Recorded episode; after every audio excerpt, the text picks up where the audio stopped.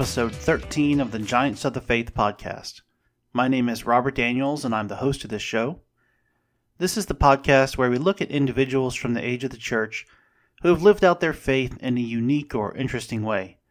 These are people who are giants in the history of Christendom, Hall of Famers, if you will. In this episode, we'll take a look at one of the giants of the giants, Blaise Pascal. Pascal was a great intellect, inventor, apologist, theologian, and the rare man who is a hero of both the religious and the scientific communities. He was a true Renaissance man and definitely is worthy of inclusion in this series. Blaise Pascal was born June 19, 1623, in Clermont-Ferrand, France, to parents Etienne and Antoinette. He was the middle of three children, having two sisters, Jacqueline and Gilberte. His mother died when he was only three years old, shortly after Jacqueline's death.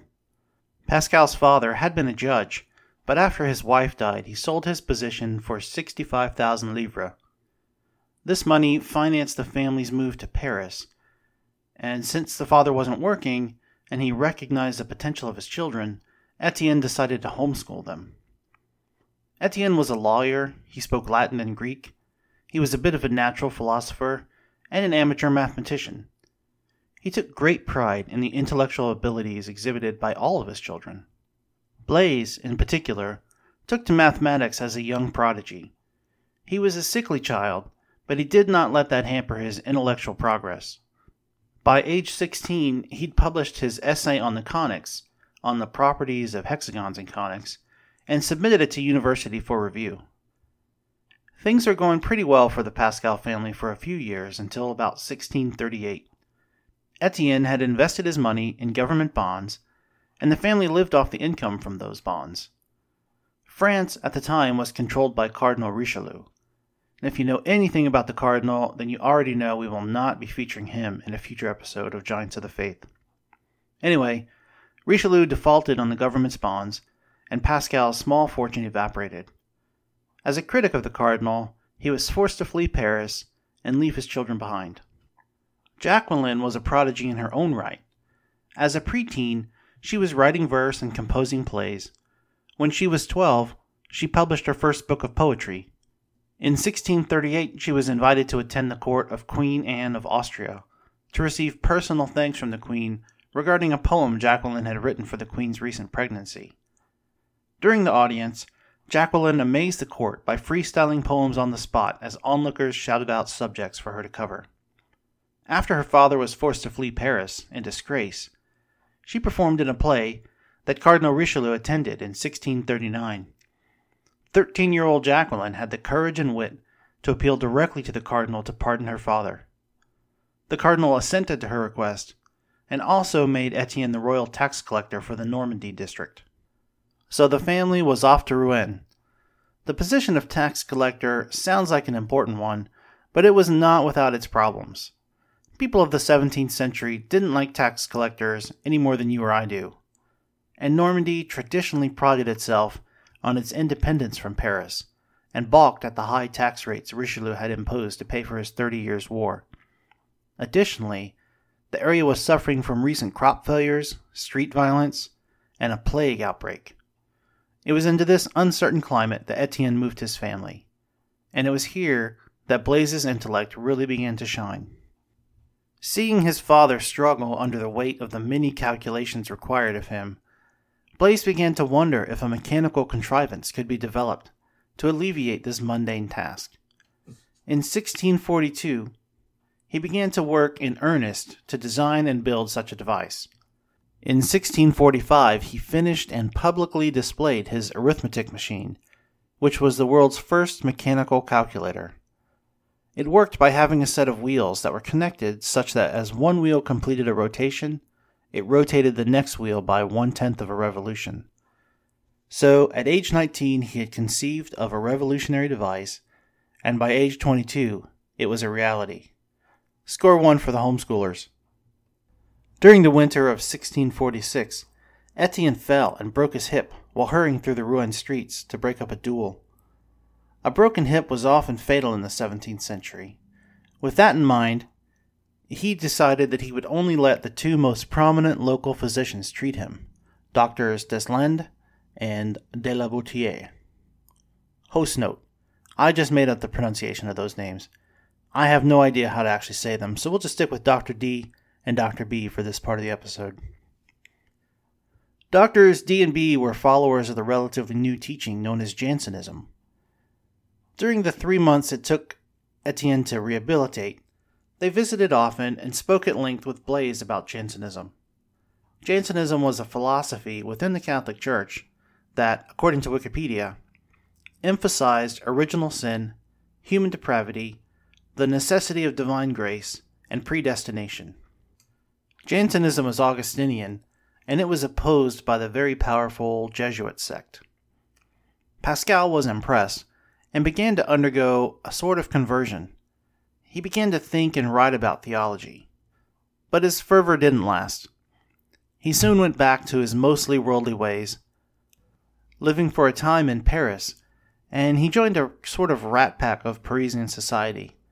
Young men that were of his station, that were thinkers, that were military men and courtiers. He continued his studies and research, including his work on vacuums and atmospheric pressure. He left Paris for a time due to civil unrest, but returned shortly thereafter. On one occasion, while sick in bed, he was visited by Rene Descartes. So he traveled in pretty high circles while he was in Paris. In 1651, Etienne died with Blaise and Jacqueline at his bedside. He was 63 years old. Gilberte could not attend because she was at home about to give birth to a son, whom she named Etienne in his grandfather's honor. He left his estate to Blaise and Jacqueline, with Blaise in charge of managing the inheritance. Gilberte had already received her share when she was wed. Soon after her father's death, Jacqueline announced that she would enter the Jansenist convent at Port Royal this was a source of great disagreement between brother and sister. Blaise was sickly, and he wanted Jacqueline to be his caregiver. In the end, though, he relented and blessed her entry into the convent, and Jacqueline signed over her inheritance to Blaise. Within two years, however, he agreed to give Jacqueline's share to Port Royal. Blaise began visiting Jacqueline at Port Royal. He expressed to her his discontentment with life and the world, he suffered from guilt at his position and a lack of purpose. This despite having gifts that the world would see as fulfilling a great intellect, scientific research and discovery, a thriving social life. What he was discovering was that life without God is empty vanity. On November 23, 1654, Pascal was crossing a bridge in a coach during a storm when the horses pulling the coach bolted and leapt off the edge. The carriage broke free, and Pascal was saved from any real harm. He took this as a sign from God that he needed to change. That night he sat at his desk and he wrote what would come to be called the Memorial. The Memorial is a poetic outpouring of emotion and love and faith. It begins with a small cross drawn at the top of the page and the words Fire, God of Abraham, God of Isaac, God of Jacob, not of the philosophers and learned. He expresses his joy at finding Christ and his commitment to him, and the writing is ecstatic. He ends the memorial by saying, Total submission to Jesus Christ and to my director. Eternally enjoy for a day's trial on earth. I shall not forget thy word. Pascal treasured the memorial. In fact, he had it sewn into the lining of his coat so it was always with him. When he died, it was removed and kept by his sister Gilberte. From then on, Pascal no longer lived for mathematics or physics or for the pleasures of the world. He lived primarily for Christ. He vowed to use his talents for the glorification of God and to uplift and inspire fellow believers. He aligned himself with the Jansenists at Port Royal, who were always treated with suspicion by the wider church and especially by the Jesuits. The leader of the Jansenists had been forced to retire from public life, under fear of being branded a heretic by the Roman Pope. This is where Pascal believed he could serve. He began writing anonymous letters, known as the Provincial Letters, under a pseudonym that supported the Jansenists and attacked the Jesuits. These letters were different from the theological arguments that had come before. Pascal used wit, sarcasm, and mockery to score points. The style of writing was conversational as opposed to scholarly, and therefore could be read and understood by the common man. They were quite popular and left the Jesuits on the back foot.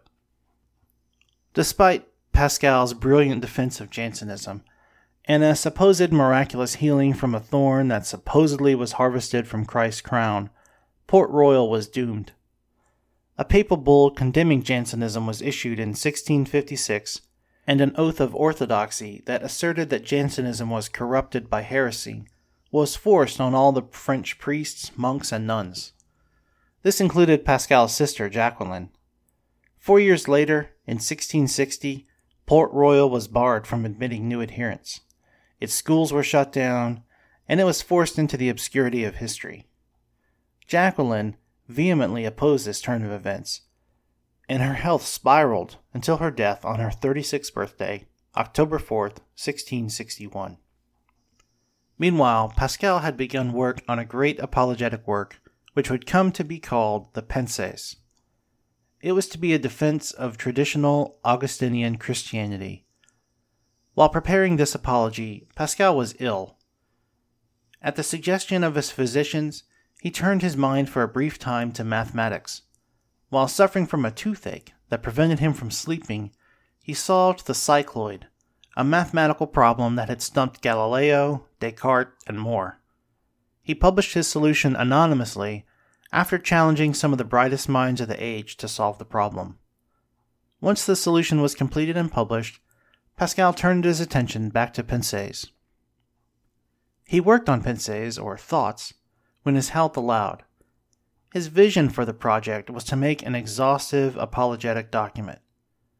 What we have now is basically the outline for a much larger document.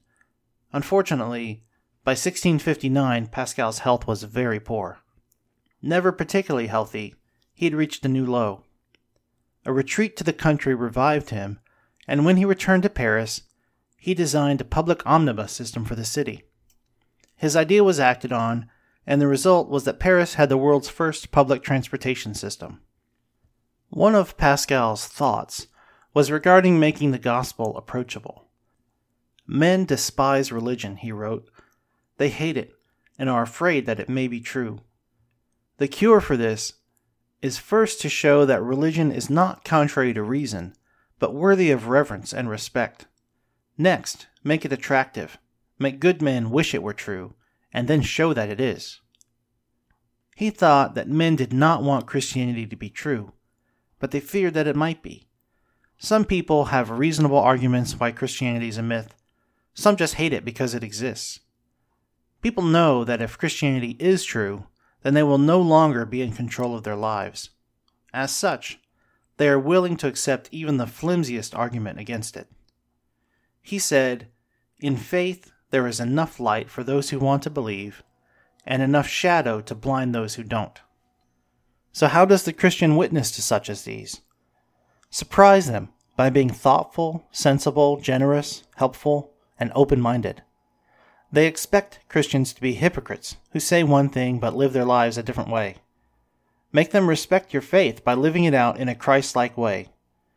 And when he says make it attractive, he doesn't mean to make it into something it's not. He means to show it at its best that Christ provides the ultimate fulfillment rather than the world. That's not to say that Pascal believed that reason would lead men to faith. It's not through the mind, but rather the heart that we come to know God. It is through faith alone, and God is the one that provides that faith. Reason has its place, but it is not the sole producer of faith, even in reasonable men. You might have heard of Pascal's wager. Basically, in the wager, he argues that we all make a bet on whether God exists and if we're going to put our faith in him. Pascal says that if God does exist, and we believe, we have infinite gain and infinite loss if we choose not to believe. On the other hand, if God does not exist, then both the gain and loss are finite. So the prudent wager is to believe. He summarized If I believe in God and life after death and you do not, and if there is no God, We both lose when we die. However, if there is a God, you still lose, and I gain everything. This wager has been debated and written about extensively through the years. As Pascal became weaker, he also became more austere. He shunned any sort of pleasurable dining experience, believing that one should eat for nourishment rather than enjoyment. He idealized poverty, and he got rid of all the fancy furnishings and fittings in his home. He even took in and supported a homeless family. He also advised his sister Gilberte to refrain from treating her children with too much public affection, fearing that they would become too dependent on her rather than God. Toward the end of his life, Pascal moved in and out of consciousness. He suffered from fevers and colic. Through it all, he continued to work on Pensées until his death on August 19, 1662. He was 39 years old. His final words were, May God never abandon me. A post-mortem autopsy revealed extensive damage to his organs and led to the conclusion that he suffered from stomach cancer or tuberculosis or maybe both. And he had a brain lesion that was a source of headaches that he suffered through his life. After his death, his sister Gilberte became the caretaker of his works and his reputation. She wrote the first biography of her brother. His works continue to receive attention from skeptics and believers alike today, and his brilliance and faithfulness cannot be doubted. Now that wraps up another episode of Giants of the Faith. Thank you very much for listening. Pascal was a fascinating man, and we've barely touched the surface of his life here. I hope you've enjoyed this episode. Send along any feedback to podcast at giantsofthefaith.com. Until next time, God bless.